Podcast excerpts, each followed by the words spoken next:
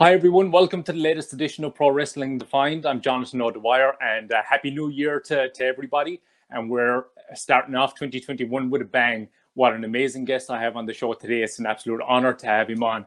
Uh, former uh, NWA, WCW legend, US champion, television champion, six man tag team champion, uh, founder of uh, Koloff for Christ Ministries, the host of the podcast It's Time to Man Up, the one and only Nikita Koloff, the Russian Nightmare. How are you doing today, sir?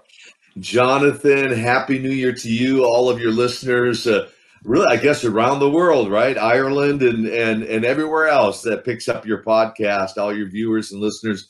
It's just an honor to be with you. Thank you for having me on today it's an honor to have you on. It's it's it's uh, absolutely amazing. Thanks so much for coming on. And uh, so, on the the subject of uh, your podcast, how have you been finding that uh, that whole process now?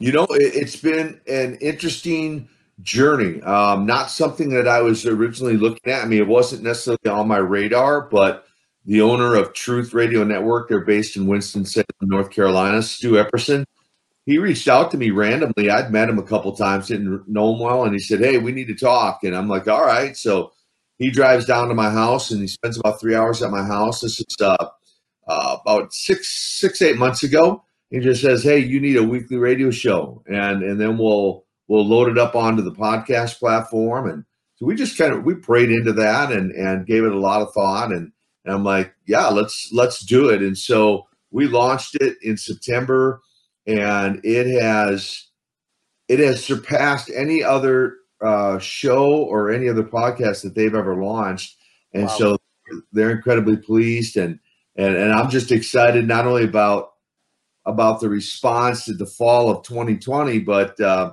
I'm looking forward to 2021 and and and growing this podcast to really around the world, like like yourself. So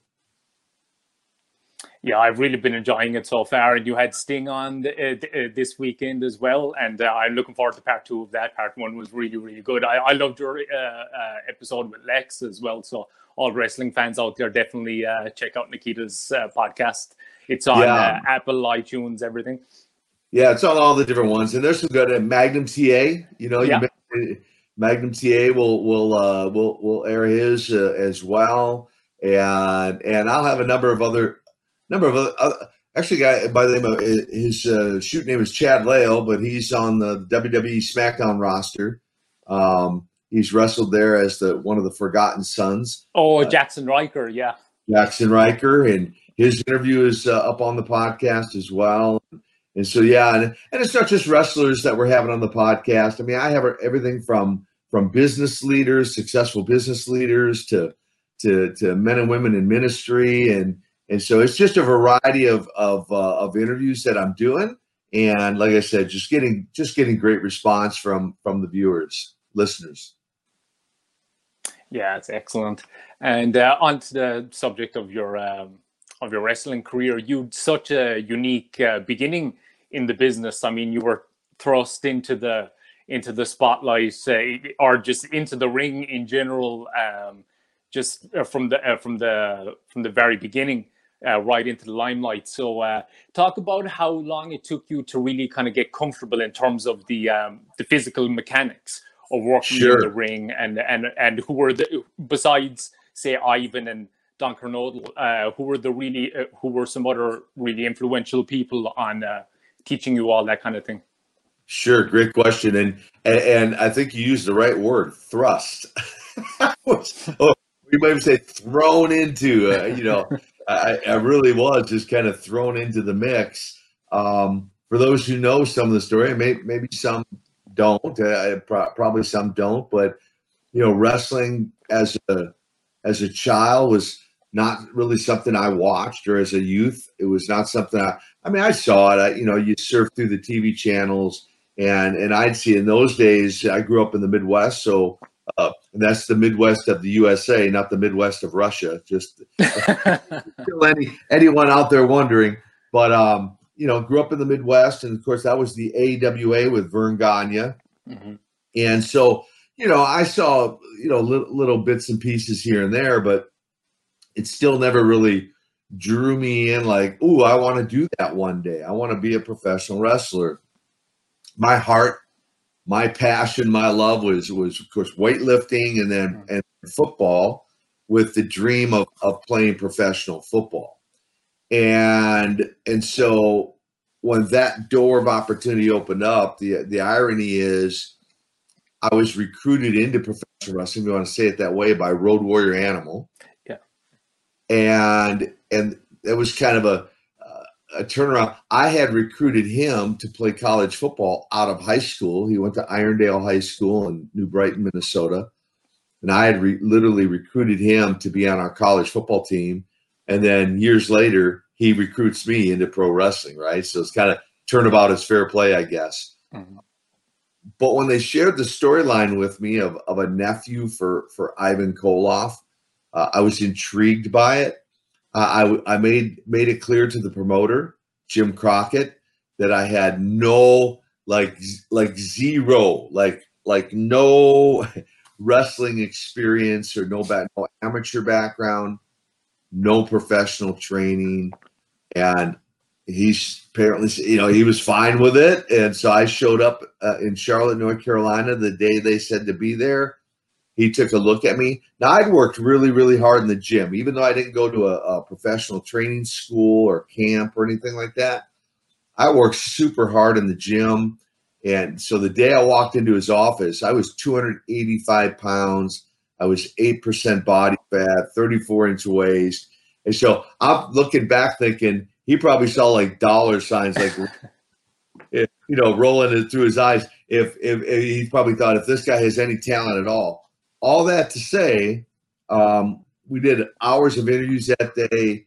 Uh, he said, "Be in Dorton Arena in Raleigh, North Carolina tomorrow night. You're going to wrestle on television, having never been in a ring."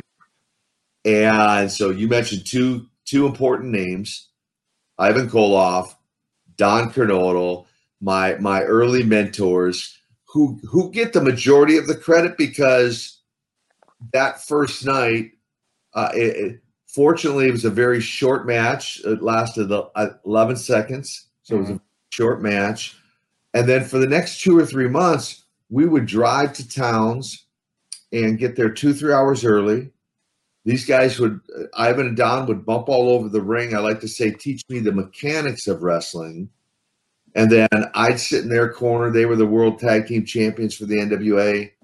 Ivan, my uncle Ivan. for, for those who say we never hear his voice, we never hear the old voice.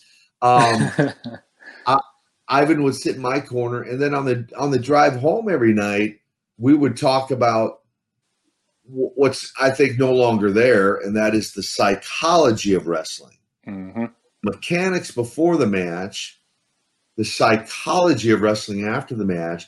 And so I did have a crash course, Jonathan. And and you know, you asked how quickly did I adapt? Fortunately, I adapted relatively quick.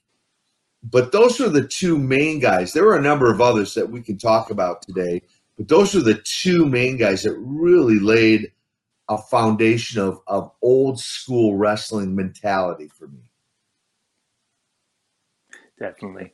And uh, you, your your rise was pretty meteoric within within a year. I mean, you you held the uh, six man tag team championships, uh, the tag team titles, and then I think within about the first year was it when um, you wrestled Flair at uh, Great American Bash 1985. That's one of my most sentimental. That's actually my first and only exposure to you from when I was a kid because I got the VHS. I would have only been like about four, maybe back in like 1994, 95, yeah. maybe.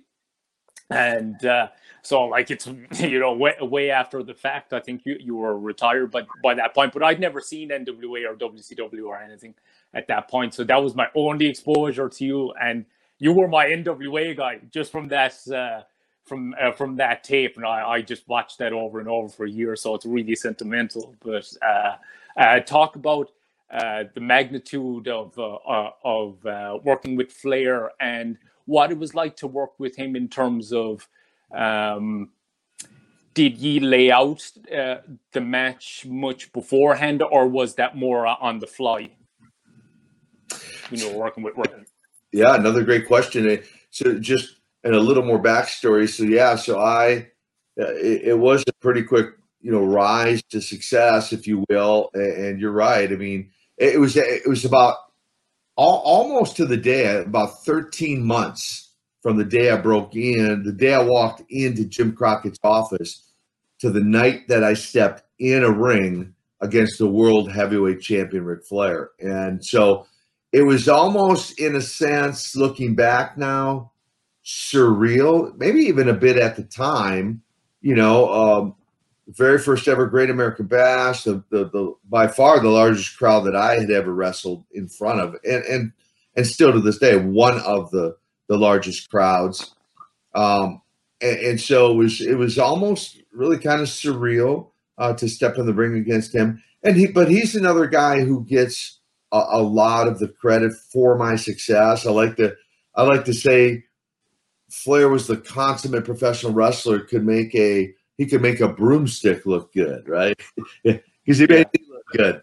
Um, and you know, I didn't have a lot of things in my arsenal. I mean, in my you know, as far as wrestling skills, uh, part of it was intentional. In, in other words, it wasn't intended for me to be some kind of high flyer or being doing stuff off top ropes and all that sort of thing. Mine was more what I call the ground game, more than a more than a high flyer, and and so you know I was I somewhat kept myself limited on the on the number of things that I did, but say that to say some of the things that he had me do in the ring, uh, certainly he gets a lot of the credit for my ability to do some of those things. Uh, to to really answer your question um, about that particular match, in when I mentioned earlier about kind of the psychology of wrestling, kind of having is now a lost art I guess what I mean by that is back in those days, you know, we had the promoter, we had the booker, we had a finish, but the match itself was really left up to the the individual uh, participants. In other words, mm-hmm. Did not lay the the whole match. We didn't we didn't lay really any of the match. We just laid out the the the end result, and then all of the time between opening bell and going into the end end result was all spontaneous and, and, every match was like that and that that's where as a wrestler we had what i would like to call really creative control in the ring versus what you basically see now is someone uh, with the a writer right a writer who has the creative control to write a match put a match together put an interview together hand it to the wrestler, and then he goes out and performs it, right? Yeah. So there's no real room. Typically, I, I, I I'm told there's no real room for for uh, that spontaneity or, or or that improv, if you will, yeah. it, to, to, improvise. Because if you improv, imp, if you improvise one one just even slightly, uh, apparently he can throw the whole match off or could throw the whole guys off because they just don't they don't understand the like I said the, the old psychology of wrestling. Yeah, and it shows in terms of like the the the realism. I mean, there there's still some guys like Roman Reigns, and uh, there's a few guys that that still have kind of that that old school uh, type of style. But in terms of the the realism and everything, it's definitely lost out. I I actually think um, having watched a lot more of it in in the last couple of years, that that period, like mid to late '80s of NWA, kind of epitomizes what I think pro wrestling should be. It had that grit and that authentic, uh, authenticity, and uh, and just the the the the the roster, the the cast of wrestlers back then was was so phenomenal. It was uh, it was an amazing time. Um, well, and and and you right, and and I have had many fans. Like you know, I'm still doing autograph signings. Uh, sometimes, believe it or not, you know, face to face. Sometimes, uh, sometimes, uh, you know, currently vir- virtual. Um, and and the feedback I get from a lot of fans is they call it the golden era of wrestling. Right? I know. Yeah. Even when you reached out to me, you know, you said you had some of your viewers, listeners might not even know what a VHS tape is, but or or VCR. But I know you said, you know, like you said, you watched those matches on that on VHS over and over and over again back back in that era um, where you were introduced to me, and and even when you watch fan reaction, so it's not just the match itself, even though, like you said, more authenticity, more realism, because that is what we wanted to project. That is what we wanted to uh, to really, if you want to say, for the for the fan really to to to buy into, and and it that showed even when you watch the old stuff and just watch fan reaction, because that's yeah. even different back then than it is now, right? Oh, 100%. I think there's a big thing with the uh, with the fans nowadays where they, they almost not all obviously but but but a portion almost want to control what's going on in, a sense you know they kind of want to be the uh, the the center of the attention in the match rather than reacting to what's actually going on in the ring and uh, i don't know i find that kind of uh, a bit bizarre uh, but again there still is some guys that are still able to um, to dictate the the uh, the reactions of the fans the, the way you guys did back in the the 80s and uh, 90s so it's it's starting to kind of come back a little bit i think those fundamentals. And i and i hope so. And, and you know and what i find especially a lot of the younger guys like i did i did a tour across canada a number of years ago. Well, I say I think three, maybe three, four years ago, we did a 21 city tour, and we had a number of young guys on, on the on the card every night. And I was very, very humbled by uh, the first few nights. A lot of the young guys would come to me and say, "Hey, would you watch my match? And would you mind?" And and you know, critique my match, and and they were very sincere. And and and I explained to them, I go, I can watch it, but you have to understand I have an old school mentality and I'm watching what you're doing out there, and it's more of a, a, if you want to say a new school train of thought. So I can offer some suggestions, but I, I honestly don't know how much you'll implement. Well, all that to say, I did watch a lot of the matches. I did offer some critique. They actually received it well and then I'd watch like they go out the next night or two and actually actually do it and come back and go, oh my gosh, that, that like really worked. Like the fans really. I go, uh, yeah. I go, it worked for us back then, and you know, it can work for you now. You know, and so that's great to hear that that there is some of that uh, transition or, or some of that uh, old school mentality uh, coming back because it, to me, it was so important in order uh, to draw the fan into the match, which is was my goal, more than just be so focused on on getting everything right that I'm supposed to do in the ring. You know, for me, it was more that inner looking out into the crowd, you know, and, and drawing that fan into the story, right? Yeah. And having that interaction with the fan. That was that was some of the funnest. That was some of the most fun for me. Awesome. And uh, one of your, um, uh, jumping ahead a, a, a bit, but uh, one of probably the, the most uh, memorable uh, angle of your career is that amazing uh, best of seven series with Magnum TA. Magnum TA, yeah. In fact, that magazine cover behind your head there, that that probably was the, the look I had back in that era against Magnum TA. Yeah, Maga TA. That's right.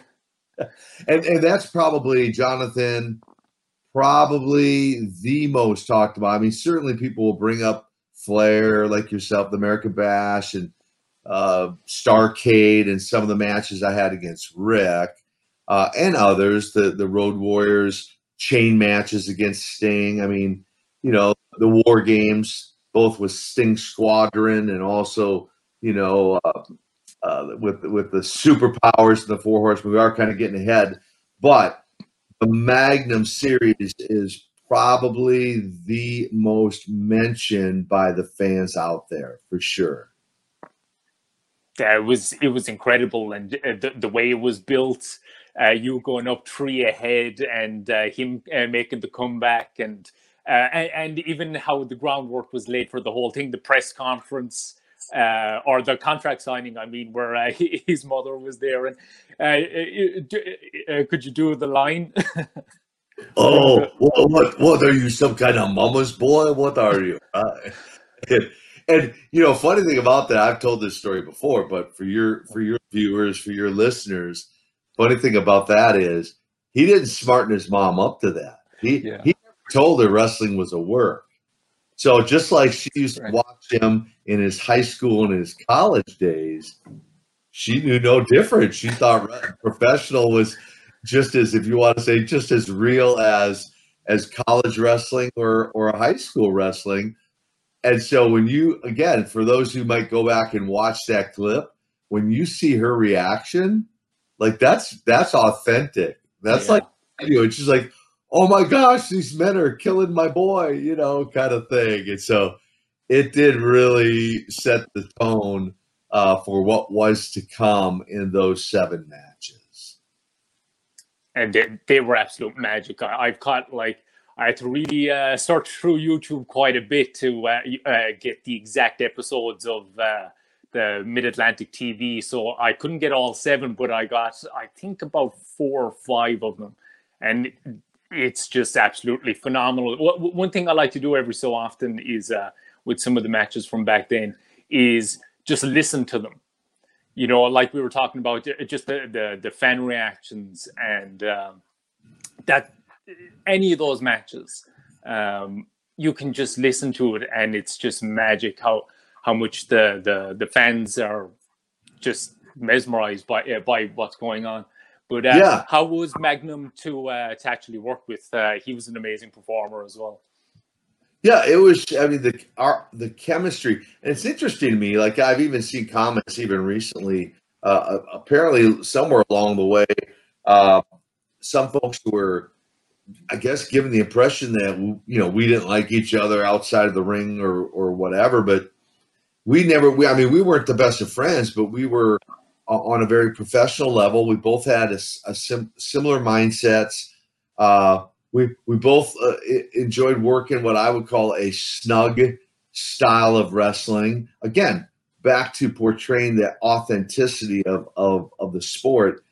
Um, and so therefore there was some really great chemistry between the two of us it, which which is what led to really i think just the intensity of the match and, and, i've had fans literally say like back in those days they go they their comment was i don't know about any of those other matches but man that match against nikita and magnum was real uh, you know kind of thing and and that was partly our goal and you know, we would later, after his accident, we would later become really uh, the best of friends. I mean, we talk, you know, I'd say at least two, three times a month uh, now, even currently.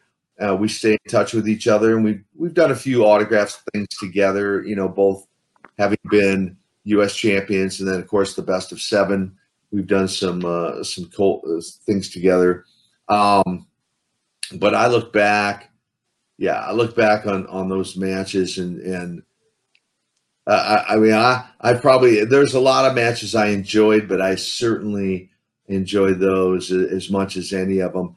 And and, and the way we portray it, as you said, you know, going up three 0 and then and then him making the big comeback, but then you know, kind of stealing it from him at the at the end and and uh, having a uh, pretty pretty long run as the almost not quite a year uh, as the U.S. champion.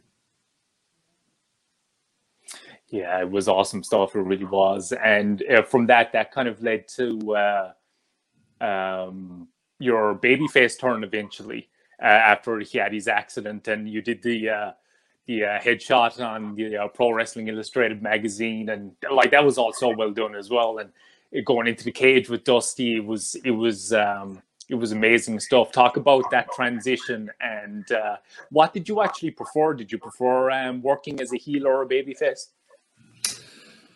Well, you know, I look back on that.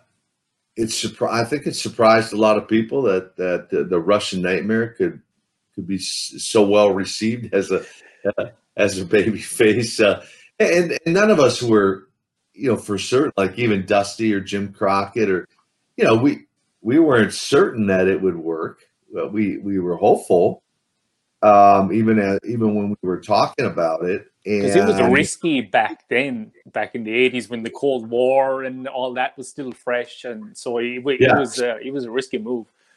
It, it it was it was what yeah it, it was what you might call a roll of the dice, and yeah, and that's why I say we we were hopeful. Although I say that to say, um, and again, this is just feedback from fans, you know, currently that were were longtime fans that have been longtime loyal fans, but and fans back then that have said to me, "Man, we loved you as a bad guy," or you know, we people hated me because we loved you, you know.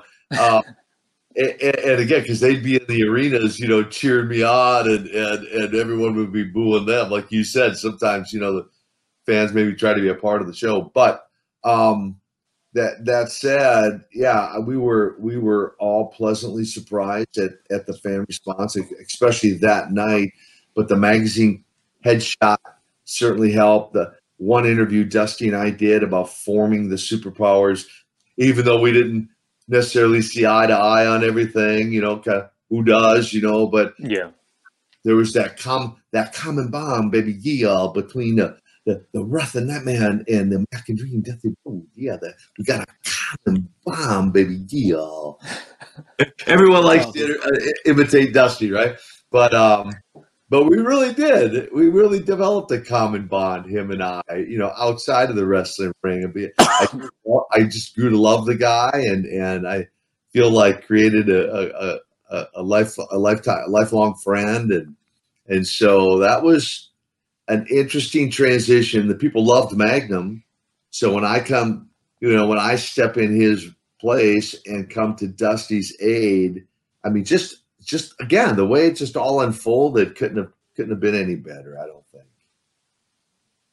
Yeah, it was really awesome, and the, the video of uh, that night where you uh, come out in the cage match with Dusty that that's on YouTube, and uh, I for anybody that hasn't seen it, just go back and watch it. It's absolute magic. Uh, the the crowd reaction and everything. It's it's it's awesome stuff.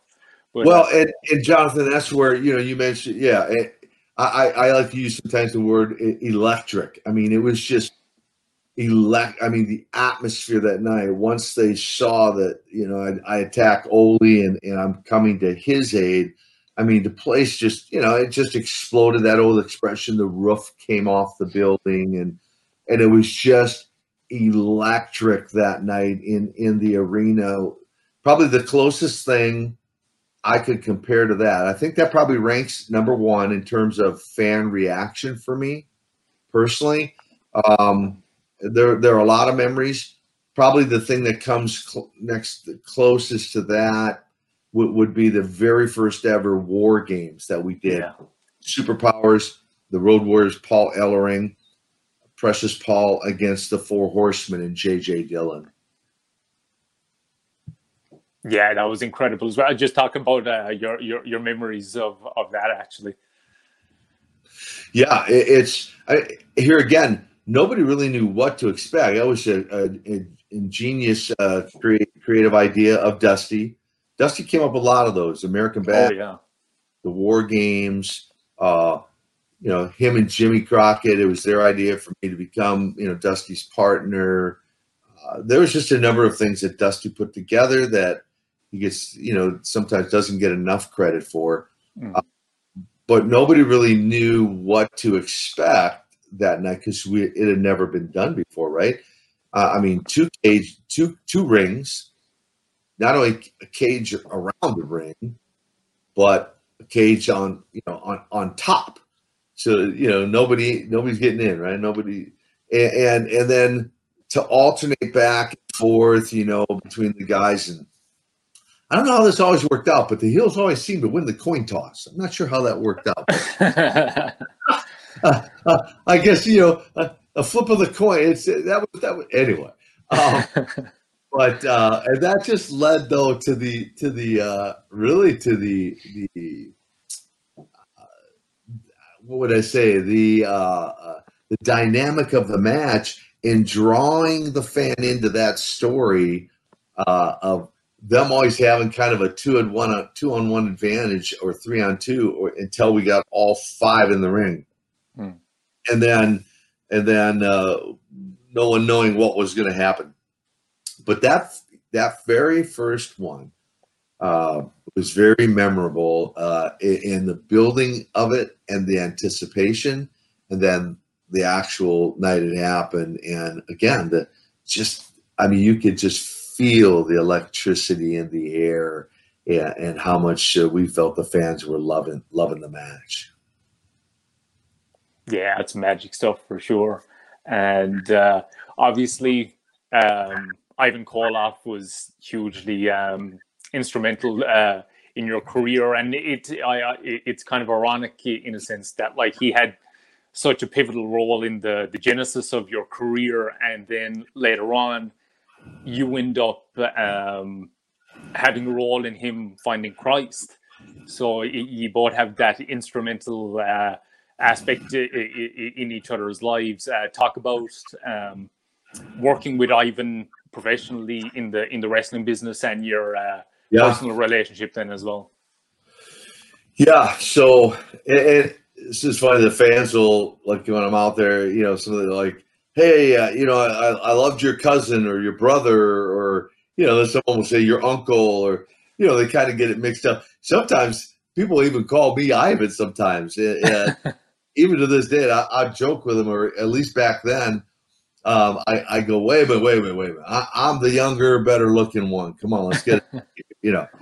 Um, uh, or and, you know, prior to his passing, he did a lot of he worked with the Children's Miracle uh, Network and did a lot of autograph signings and in, in Walmarts, and they were partnered in that.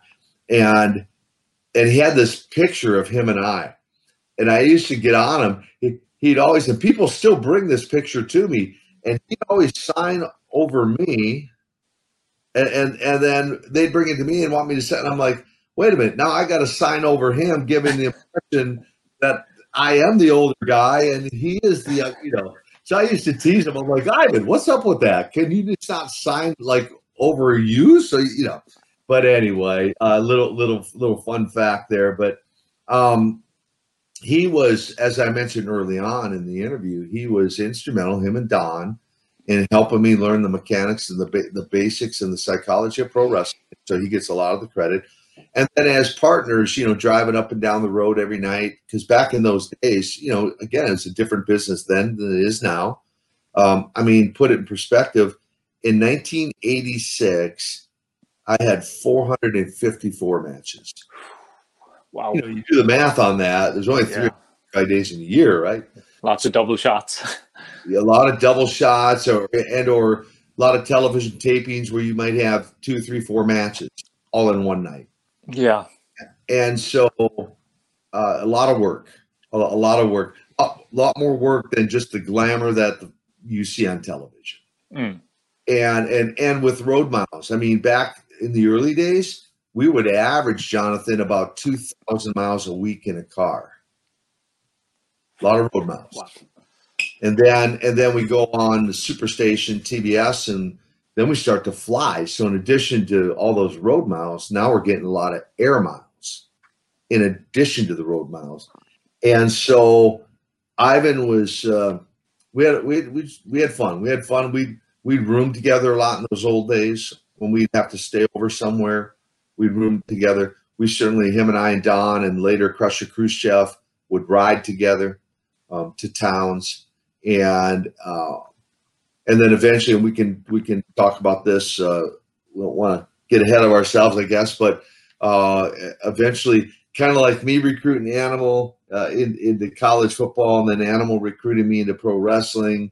Um, Ivan Ivan mentors me in professional wrestling, and then later in life, I had the privilege, the opportunity of uh, of mentoring him in in his walk and his as a as a follower of, of of Christ, I had a, a, the privilege of mentoring him in his walk and his journey there and becoming a eventually an ordained minister and uh, yeah, pretty pretty amazing story. We, we can talk a little bit more about that. I know a little bit later. So Awesome. And um, another guy, um, similarly in in in that respect of uh, how your relationship uh, worked out later on and everything, but uh, you worked uh, a fair bit with uh, Lex Luger uh, back then as well. Talk about working with Lex back in the day. Yeah, in fact, you know that U.S. title, you know, who I turned it over to, turned it over to the total package. Greensboro, North Carolina, in a cage, and, and um, again because he was a you know big strong guy, so I I feel we we matched up pretty well inside the ring. We weren't necessarily the best of friends outside the ring back then. We just had a, a professional relationship and and and a certain chemistry to to work uh, work work in the ring. Uh, we we later uh, would would go on to be reunited um, outside the wrestling ring years later.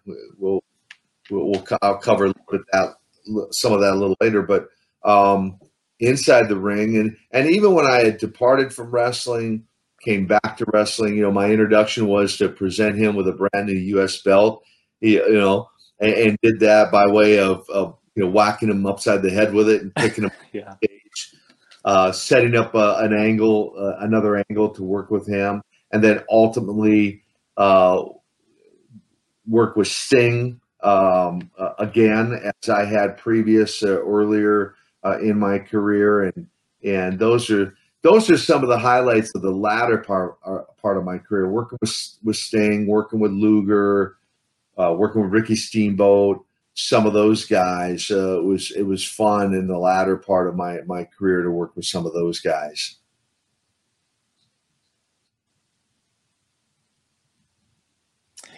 Yeah, definitely. And um, towards um, towards the end, uh, you, you, you worked uh, a little bit uh, with, with Vader. I know you, you had your la- last match with, with him. Um, talk about a bit about working with him. I know the, the, the injury you, you, sustained in the match with him wasn't actually what uh, what uh, ended your career, but uh, he he's somebody I, I find fascinating. So how, how was he like to work with otherwise, other than you know what what happened in that last match? Yeah, I, I mean he was Leon didn't know his own strength. You know, he's one, one of those guys. You don't know. I mean, the big dude. I mean, he was a legit 450, 500 pound guy. I mean, he was a big, just a big man. And, and, you know, he had his reputation somewhat preceded him, and that uh, by that meaning, um, you know, he he had seemed or, or was said to be a bit reckless uh, sometimes in the ring. Uh, and so, really, on that note, I, I felt like I needed to kind of protect or guard myself to, from any kind of serious injury. Um, and even though wrestling is, you know, it's entertainment, but what what the viewer, what the listener, what the fan, I think better understands now. Even though it's entertainment, I mean, guys really do get hurt. Oh yeah as you mentioned, Lex Luger, as he says sometimes, it's not an exact science. And so you got a 300 pound, 400 pound guy, 500 pound guy in the ring. I mean, timing only has to be off, especially with some of the crazy stuff these guys do nowadays. Mm. Although a lot of the guys are not not nearly as big as those guys back then, right? A lot of these guys are, you know, maybe 200 pounds, 180 pounds, you know, smaller guys, but nevertheless, still doing some very dangerous moves uh, in and outside that ring. And so you do have to be conscious uh, of of the potential of, of being injured on, on any given move, right? It's like when Sting got injured um, in his uh, match up there in WWE. You know, he uh, um, takes full responsibility for. He goes, you know, it was that was all on me. Um, I just didn't protect myself in the ring, and so whether it was Van Vader or or or some other guys uh, that, um, you know, we knew they had a history. Uh, like I knew anyway. It was well, I say it was somewhat well known that some guys had a history of of, of drug use, uh, of drug abuse um, and even coming to the ring under the influence. And so you just had to be conscious to know uh, who you're working with and and and create if you want to say some boundaries or some limits to what was going to happen in there. And again that's where you had more creative control to say nah you know that power bomb that just didn't that does not happen. You know? Um, looks good just not it's not going to look good on the russian nightmare i just valued my health and valued my body jonathan that i i just didn't want to you know put it out there and, and risk some sort of serious or permanent injury. And even the last match I had, the, the that last night with Vader, um, I got two injuries that night, right? And they were not career ending. Um, but I, I, injured my neck. I had an, some, uh, you know, they they determined after an MRI, etc., that I had bone spurring, arthritis, uh, a deteriorating disc at that point, uh, and and I'm only 33 at that point, right? 33 years old, hmm. and, and and then I got a hernia from picking him up that night. Right? Again, big guy. I ended up having the hernia surgery. I ended up just rehabilitating my neck, no surgery or anything. And it was at that point uh, that I made a decision, you know, to walk away under my own terms. I just like, uh, I'm done, you know. Um, from from active wrestling. I knew I'd always still be engaged because I, you know, I love the fans. I love getting out there, mixing it up at autograph signings and things with the fans. Um, but I knew from active wrestling, I was done. It was time to to hang it up. Yeah, and uh, just going backwards, I'm not the best at uh, keeping things chronological. but uh, that's okay. Um, you worked uh, uh, Starcade uh, with Flair as well for, for the title. I actually uh, watched that about three times recently, and again, it's it's just magic, and it, everything seemed to, to, to line up so well because uh, you'd come out of you know the transition into turning babyface on the heels of the thing with Magnum, and um, you just seem to have you know it seemed to be the perfect time to kind of pull the trigger and make you the champion. Um, uh, what, why do you think that that, that didn't happen uh, at that time? And and talk about the your your memories of uh, of that match. Well, yeah. So it's interesting. In fact, I just realized I didn't even really answer your question about which what did I like better, you know, babyface or heel, you know, good guy or bad guy.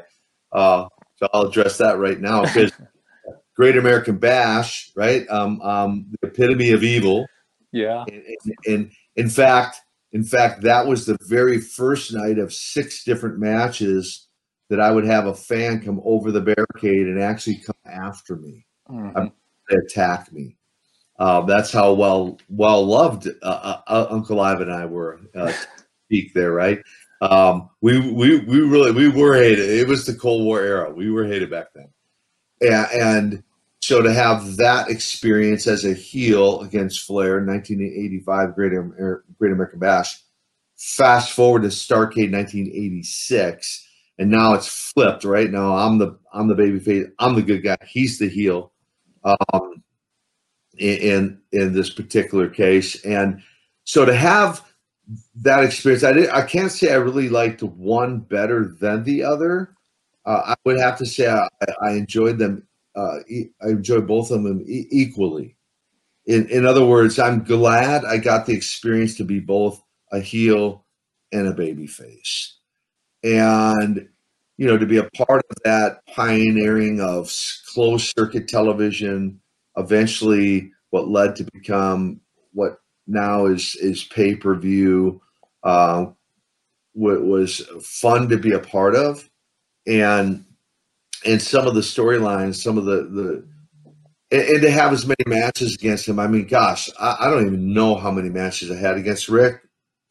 I had a lot, and some of those matches sometimes would last an entire hour. A draw, you know, we'd have a, an actual they call it draw, right? A sixty minute draw, which um, which for a guy my size only only someone like Flair could really honestly help me pull that off because you get pretty winded, pretty gassed in there, you know, wrestling for 60 minutes. Um, it was pretty tiring, but Flair had a way, as well as some of the other guys, Rick Steamboat, some of the other guys had a way of of really knowing because they knew the psychology, they knew how to how, how to really tell that story spontaneously in the ring and keep the fan engaged in the match from start to finish. I can think I tell you a quick story of Philadelphia when we first went into WWF territory. And and the fans weren't used to our brand of wrestling, right? They they were not used to to uh, our style of wrestling. In, in, other words, a 60 minute match. Hmm. So I remember the very first time I went to wrestle Flair in Philadelphia. It was probably Jonathan five minutes into the match, and they start chant, chanting "boring." Wow! Like boring, boring. I mean, for real. But we didn't freak out. We're like, oh my gosh, you know, what are we gonna do? We we didn't do any of that. We just, you know, Flair's the consummate professional. You know, I'm just following his lead. Follow my lead, kid. I'm just following his lead. And man, I, here's what I remember about that. It took about six months, but after six months, because Rick and I worked some long programs together. After about six months, I can remember, I think we wrestled for about 50, 55 minutes and and they I don't think they ever sat down. I mean, we educated them on our brand of wrestling, and and that they they began to love it. They began to love those long matches and and really got into them. And in turn, you know, I ended up loving working in Philadelphia, Baltimore. Baltimore was another really favorite town of, of my.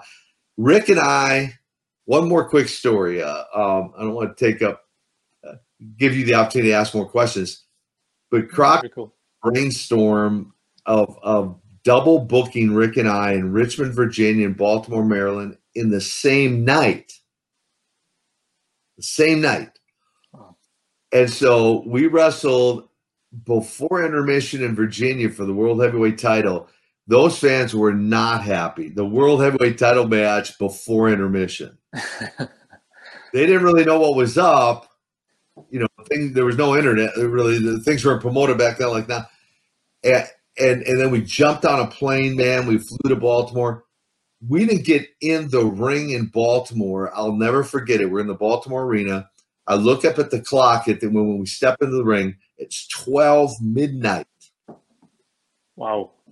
now it already worked once in Richmond, 30, 30, 35 minutes, whatever it was, 40 minutes in Richmond. Now we fly to Baltimore. I step in the ring at 12 midnight. And to the credit of the Baltimore fan, I remember when the final bell rang, it was 12:55 a.m. Wow. We wrestled for 55 minutes that night in Baltimore, 35, 40 minutes in Richmond. but the Baltimore fans, I, again, I don't know if they ever sat down. I mean, they were on their feet the whole entire, and they had been there since like six o'clock that night or something, right? They, I mean, that's why I love the Baltimore fans, man, and the Philly fans. Really, just just the fan. I just I just love love love the fans. They're they're amazing, like yourself. Appreciate it. Yeah, that, that that's awesome, and we we appreciate appreciate you and all the the, the magical moments uh, that you brought throughout your career. Um, and uh, I know I, I heard you say before that um, the reason you never really even thought of uh, making a move to uh, WWF back then was your loyalty to Jim Crockett and the uh, the uh, opportunity that he that he gave you. Um, what were your feelings like, given that relationship that you had with him? Uh, what were your feelings when the um, the sale to, to to Turner went down? Yeah, uh, in fact, let me let me just talk about again part of that reason. Let me first talk about part of the reason you know, because I get asked a lot, you know, did Vince ever, you know, anyone from his office, did he ever reach out to you? I mean, I met him at a gym in Las Vegas one time randomly. He's working out, I'm working out. Hey, how are you? I'm doing great. How are you? Great. We're there, kind of rival. It was the Monday Night Wars before before the Monday Night Wars. You know, in other words, yes. Um, they they're at one Coliseum in Las Vegas. We're at a different building in Las Vegas. Just like we'd be at the the Philadelphia Civic Center, they'd be at the Philadelphia Spectrum. You know, so we were running a lot of head to head shows bef- long before Monday Night Nitro, mm-hmm. and and and going back to their brand of wrestling versus our brand of wrestling, I, I was just never honestly really interested in that brand of wrestling, and I felt like it seemed like everyone that went there, like Vince would or or somebody, and I'm guessing Vince would change their character, right? Mm-hmm. Mark Calaway becomes who? The Undertaker, right? Mm-hmm. Uh, Cactus Jack becomes mankind. Um, the sheep herders become who? Do you know? The bushwhackers. The bushwhackers, right? And so it just seemed like he's changing everybody's characters. So I, I really wasn't interested in the Russian nightmare becoming, you know, po- Pocahontas. I, I don't know. yeah. Whatever, right? You. Whatever. I, I, just wasn't interested in changing characters. Now, Barry Darsow, who was Crusher Khrushchev, was going there and and and had asked me at one point, hey, I'm gonna go, we're gonna do this thing, demolition thing. And and out of honestly, out of respect for for uh, Joe and Mike, uh, Animal and Hawk, I just felt it was too much, you know, too much like the Road Warriors, and I didn't want to change character. Mm-hmm. Um, so combine that with Jim Crockett giving me the opportunity with with the NWA. To this day, there is a real sense of loyalty that I have to the NWA and that brand. when when when Billy Corrigan was trying to boot that back up before all all this kind of crazy shutdown happened, I, I loved it. I thought it was great. I'm like, kudos to you, man. Yeah, bring that, bring it back. And his idea was kind of bring it back, kind of the old school uh, days. And in fact, when I went down there and did a show for him, I mean, they didn't hand me no interview script that said, "Hey, go out and talk about you know this this new team of yours, you know, and and Koloff Dynasty, and go talk about it." And and I just you know like the old days, just talk from the heart, right? Eh, which gave it more authenticity, right? More yeah. realism. And and so I was very always been very grateful to Jim Crockett, the Crockett family, um, for giving me that opportunity. And then when he sold it to Turner, it was interesting because things did change, and by that meaning, it went from a, a if you want to say a mom and pop family business hmm. to corporate America. And, and so it really just kind of became a chapter in Ted Turner's portfolio. And then they hire guys to run it who are not really wrestling guys. Ultimately, as every fan knows, it, it, you know there's a lot of reasons you can say why WCW is no longer around. There's people point the finger at all kinds of guys, but ultimately, I think it, it started with guys originally running it who knew nothing about wrestling were making decisions that that that just didn't make any sense. I mean, I can remember the last year of my of my career being on wrestling cards and and and looking at the wrestling lineup and and just matches just thrown together with no story or no reason or no angle or you know my matches against Vader, it's not like we really had an angle. They just kind of threw us together because he was a big guy and I was still kind of a big guy and and thinking it would draw, you know. So uh, that that could have uh, that could have really all been a long term real real success. But as Turner began to even sell off some of his different assets, right? He ended up selling it to what Time Warner, and then AOL got involved, and that at one point AOL Time Warner's going, why do we own a wrestling company? You know, we're not a wrestling company. Why do we why do we have this thing? You know. Yeah. so I could see really just kind of the decline happening there, and and all, all, the ultimate demise of WCW shutting its doors, right? But so it, to summarize that, there was a real difference between family-owned, mom and pop run business to being a chapter in a portfolio of corporate America. Yeah, that was a huge, yeah, that was big. Definitely. And uh, just uh, one last question before we get into your uh, into your Christian journey. Um, you auditioned uh, for the part of uh, Drago in uh, Rocky Four. I, I think a lot of listeners here, because I, I worked in the, the I work in the film industry as well as an actor, and uh, so I think a lot of listeners will really enjoy this story of uh, you auditioning for uh, for the role of Drago in Rocky Four. Yeah, it, it you know, Stallone calls that, you know, because he was friends with Terry Funk. Terry had been in in a few of his movies, I think Paradise Alley, and a few was mm. in Friends or whatever. And I, I, I guess he called up Terry and goes, "Hey, I'm doing another Rocky, and I, I need a Russian character. You got any Russian guys that you know or whatever?" So Terry Funk was friends with Don Kernodle, so he calls up Don and goes, "Don, what, what's this deal about this you know, Russian, you got some shoot Russian over there, you know, like in mid Atlantic, Carolina. And, and, so he tells them the story. Well, long and short of that is uh, myself, Dolph Lundgren, and Kerry Von Erich are all flown out to California, and they're on the set with Stallone, and kind of come basically comes down between the three of us, right? Mm-hmm. Well, Kerry didn't even know his line. Kerry comes to me and goes, "Hey, you know what are what are our lines for this deal?" I, I like, dude, like you don't know, like for real, like you're out here and you don't know your lines. I mean, I, I, I, I'm like, well, that just narrowed the odds down from 33% or increased the odds to 50%, right? Now it's 50. Kerry to know his lies, he's not even gonna, I don't even think, get a shot at it. So, and, and then, uh, you know, Lundgren, um, you know, he, he, he was a kickboxer and, you know, done some of that, but had never been to the movies.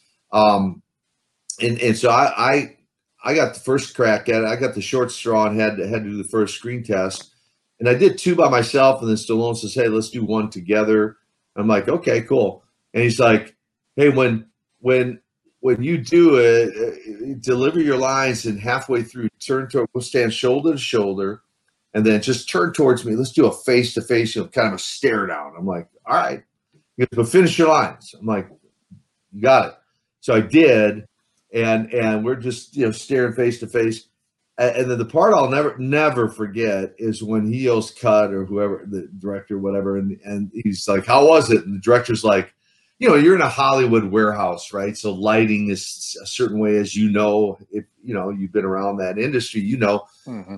and I'll never forget what the director goes well it was like quote unquote right it was really good until you turned towards each other and then we lost you in his shadow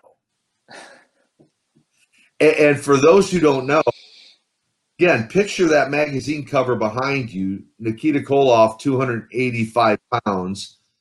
Stallone, like for real. Now he looks bigger than life on the movie screen, right? Mm-hmm. But for real, five foot six, about a about a buck sixty, about 160 pounds. So if you can picture in your mind's eye, 285, 160, the size difference I, I knew two things, Jonathan, right away when he said that. I thought to myself, when he said we lost you in his shadow, I thought not good for my opportunity for Ivan Drago and not good for his ego. to be lost yeah. in my shadow, right? Um, and, and and you know what? I recently this is crazy. I didn't even know this.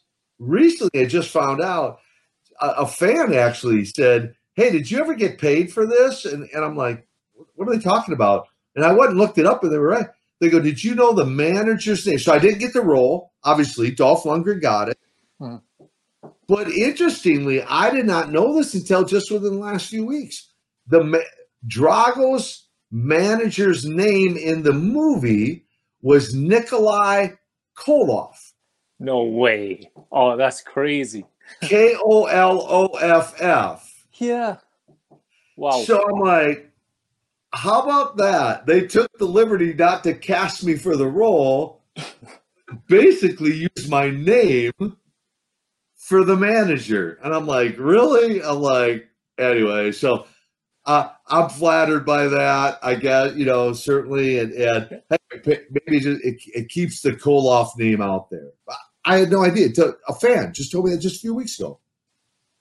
That's amazing.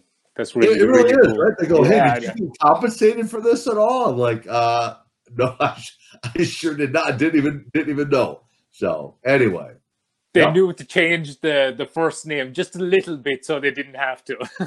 right, right. Because see, my name's trademark, so yeah, they would they would have been a lot of legal trouble if they if they had used you know Nikita Koloff. So yeah, and I'm thinking they maybe took Nikolai from you know right Nikolai Volkov, right? Yeah who was up in the WWF at the time. So they go like, hey, we'll just take Nikolai and then we'll take Nikita's, you know, Koloff, and we'll just put those two together, and that that'll be Ivan Drago's manager. So that was his manager in the movie. That's really cool. It's really cool. Yeah. But uh, we um, you uh, you move on from wrestling in uh, in '92 and in '93 uh, you end up uh, giving your life to Christ. Uh, you um, answered an altar call uh, uh, at a at a church that uh, you were invited to, and uh, just kind of unpack the process, kind of leading up to that. What kind of because I know you, you have said that it was a feeling of kind of unfulfillment uh, from everything you'd achieved that yeah. kind of led you to that point of of of giving your life to Christ. So, what, what kind of prompted that um, that kind of self evaluation that ended uh, ended up leading you to to Christ? Yeah, so it's interesting. I look back, Jonathan, at that part of my journey, and it, there's so many different parallels in life, right? If we really just look, and and this is one of them. And and what I mean by that is, you know, because people say, you know, were you a believer? Were you a Christ follower in your wrestling days, or or prior to wrestling? And no, I, I wasn't. Um, I, I didn't really grow up in church. Uh, just like I didn't grow up in Russia, folks, right? You got that by now, right? I didn't grow up. just about. Um, right. Hopefully, you got that by now.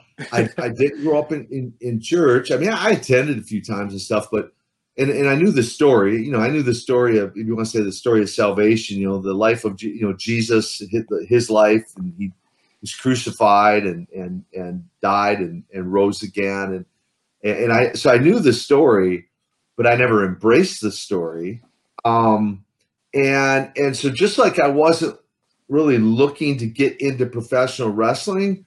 I mean, I, in a million years, I wasn't looking to become an evangelist slash minister and travel all over the world and do that. Uh, I just wasn't. But God has a bigger plan, right? I mean, I can remember at age thir- about age twelve, kind of formulating a plan in my in my head for my life.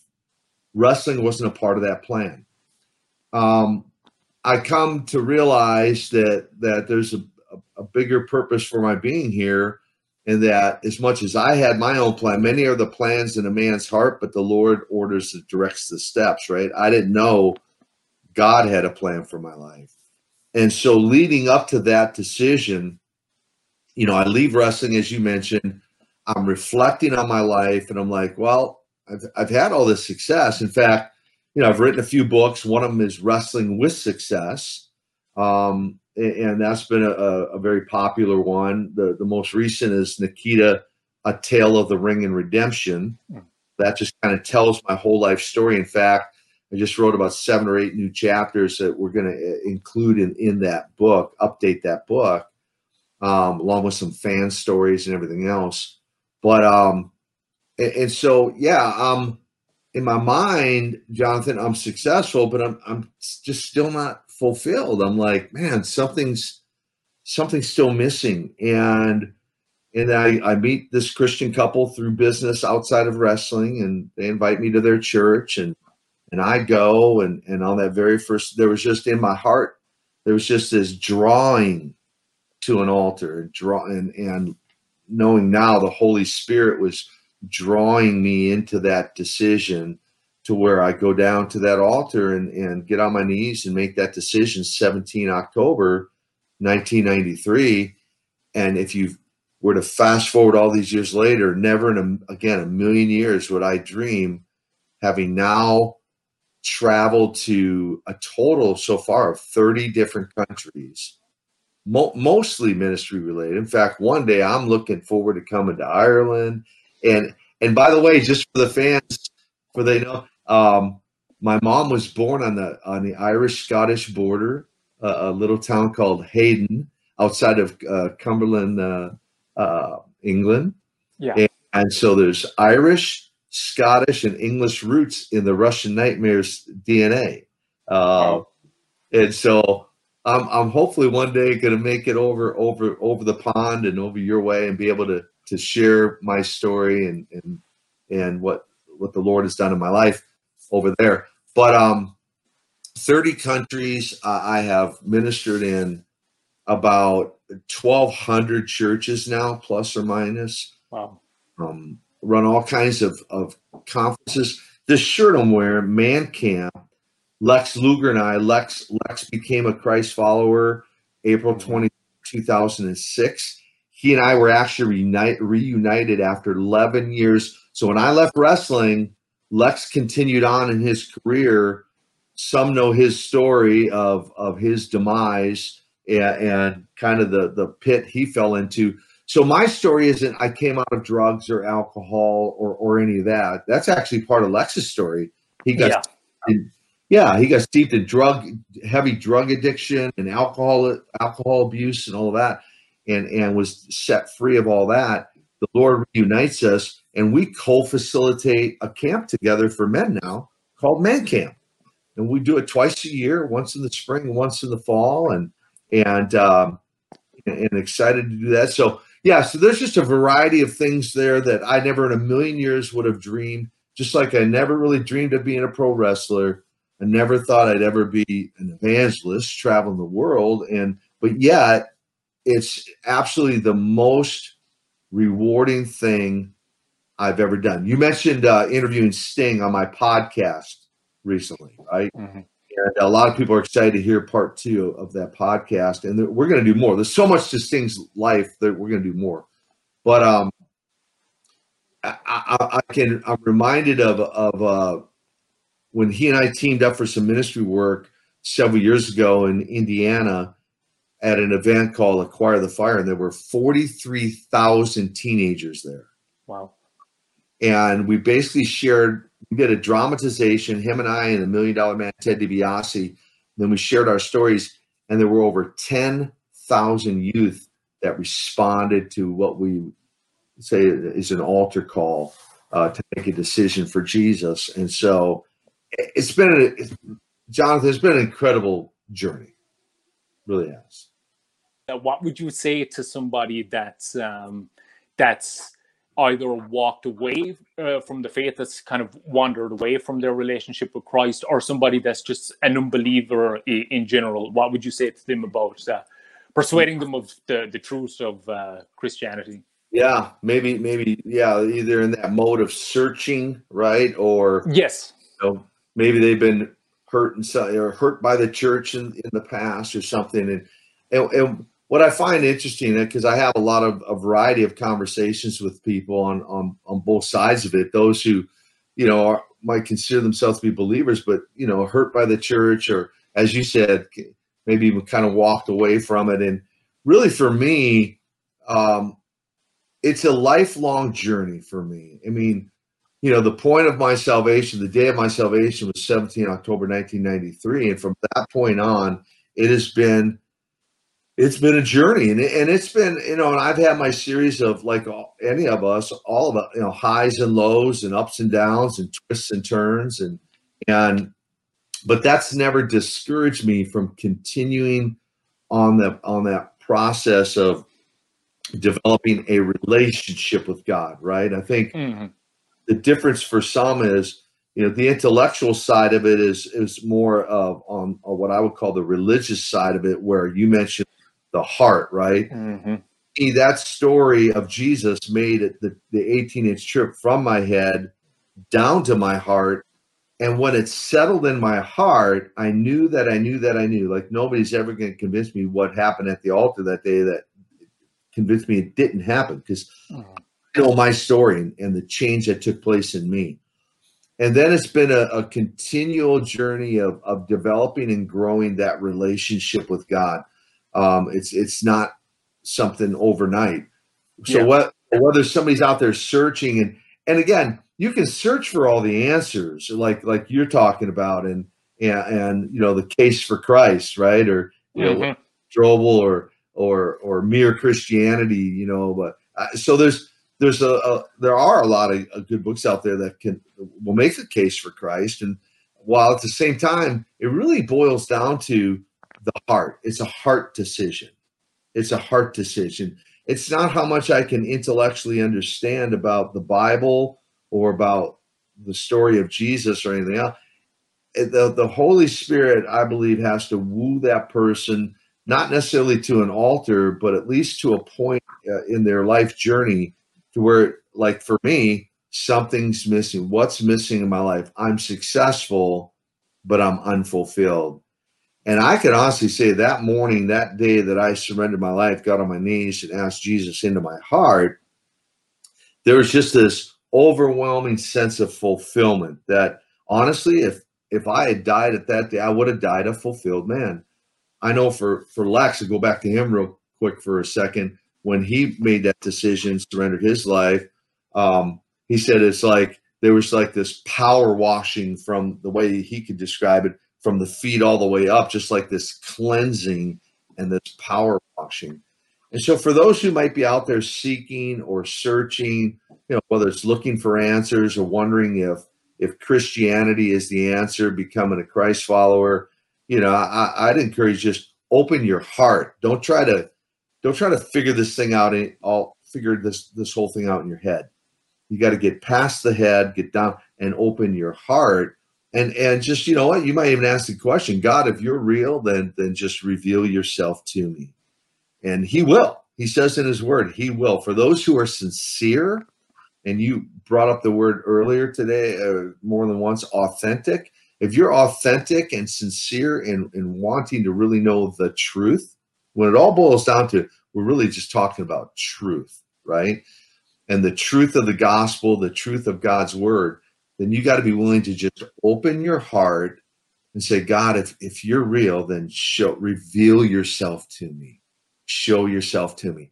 If you were once walking uh, that path and something happened that you got hurt or or you're you're you're like uh yeah well you know that, that just i tried that that didn't work out for me then i'd have to challenge you did you really open your heart and let God in because he says in his word, man, he's he'll stick closer than a brother, that he'll never forsake us, he'll never leave us. Now, people will always let us down, whether it's people in the church, people outside the church, right, Jonathan? People will always let you down.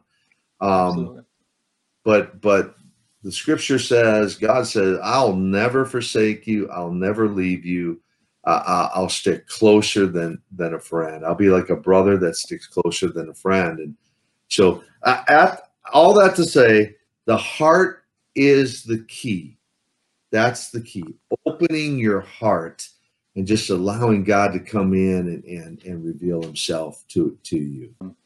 And, let me and let me just throw this out there real quick too. I know we're we're getting short on time here, but and I would encourage folks, you know, uh, um, you know, once you make that decision, if you make that decision, open your heart and and and invite Jesus in and ask him to come into your life and or reveal himself to you, then from from from that point on, then you know there are some some basic components. One, re- reading the Bible, you know, and I like to tell people, you know, try to read the Bible every day and and, and, and again, it's the living word. So even if you're not that familiar with the Bible, you know, ask God, God, re, again, reveal yourself to me through your through the Word, through the Word of God, and He will. The Holy Spirit will reveal Himself.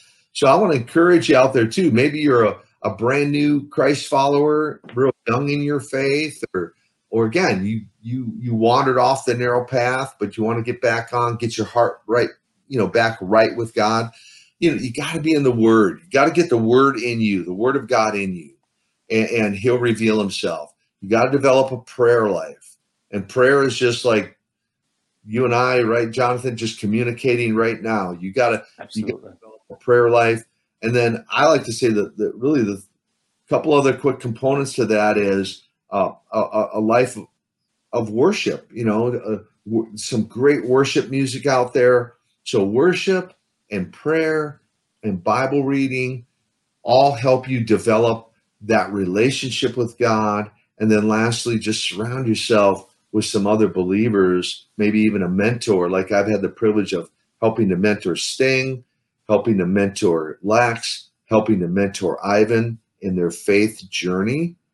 Find yourself a solid believer that can can help mentor you and, and maybe even answer some of those questions that you ha- can't find an answer to. So I just want to throw that out there too for your listeners, for your viewers. Definitely. I think that's the the, the perfect note to, to, to end this on. Um, thank you so much for uh, for joining me today, and Nikita. It's been absolutely amazing having you on. It's been an honor. And uh, anything, uh, uh, uh any uh, things you want to plug now? The the man camp and the the podcast and stuff before before you yeah. go.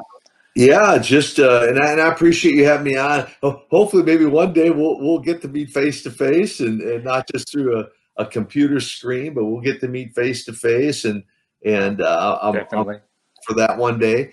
Um, but yeah, for the men out there, you know, and, and this can be all over America, all really all over the world. I've had men. In fact, I had men flying from Europe for for other camps in the past that I facilitated. Check out mancamp.info. That's just mancamp.info. I N F O You'll find out uh, more about the, the camp that Lex and I uh, co-facilitate. We'll do one this coming April. We usually do one in the one in the spring, one in the fall. Next one will be in April. You'll see the dates on, on the website. Check that out. Koloff.org is uh, my, my website. If you want to hear, just you know, read a little bit more about my personal testimony, my personal story, and more about the ministry. So maybe there's some pastors out there that might be interested and have me come into your community, do a do a man up conference or or uh, or just preach. I preach, you know. So koloff.org. And of course, people can follow me on on Facebook and and Twitter, Instagram and Twitter. Nikita Koloff with the number one behind it. That's the real me on Instagram and Twitter. If you want to follow me there, Facebook, look for a picture standing in a river. It's actually Ted DiBiase myself and another guy named Jason Sanderson, when we made a pilgrimage to Israel, we're actually standing in the Jordan River baptizing each other in, in yeah. the Jordan River. And so that's me on Facebook. And uh, yeah, message me. Oh, one other thing. Yeah, for the podcast, let me just say this is going to be brand new for 2021. So I'm going to launch a kind of a new segment or a new show called Questions and Answers with Koloff. Now, you and I spent uh, a lot of time today answering a lot of your questions, but there may be some fans out there. Because what I'm going to do is, so I'm going to do this special segment called Questions and Answers, and and so submit. Go to koloff.org, submit your questions to me, and there's a possibility I may call you and actually have you on the show for you to ask your question and get your question answered on the show. It's time to man up. So be sure to download, subscribe to the podcast, and and if you're in the states, it airs on Truth Radio Network, uh, kind of around the country. So you just have to go on their website and check that out. But Jonathan, it's been awesome. Thank you so much for having me on. Thanks so much for coming on, Nikita. It's been absolutely amazing, and uh, I hope uh, the new year is uh, is awesome for you. So uh, take care. Likewise, and for you and, and to all the fans out there, God bless you. Have a happy new year, and and uh, I'll keep in my prayers, Jonathan. Thank you so much. Thanks, Nikita. And just before you go, remind people what uh, TGIF really stands for. TGIF. It's not thank God it's Friday. It is today. God is first. Keep Him first in your life each and every day and remember, TGIF. Today, God is first.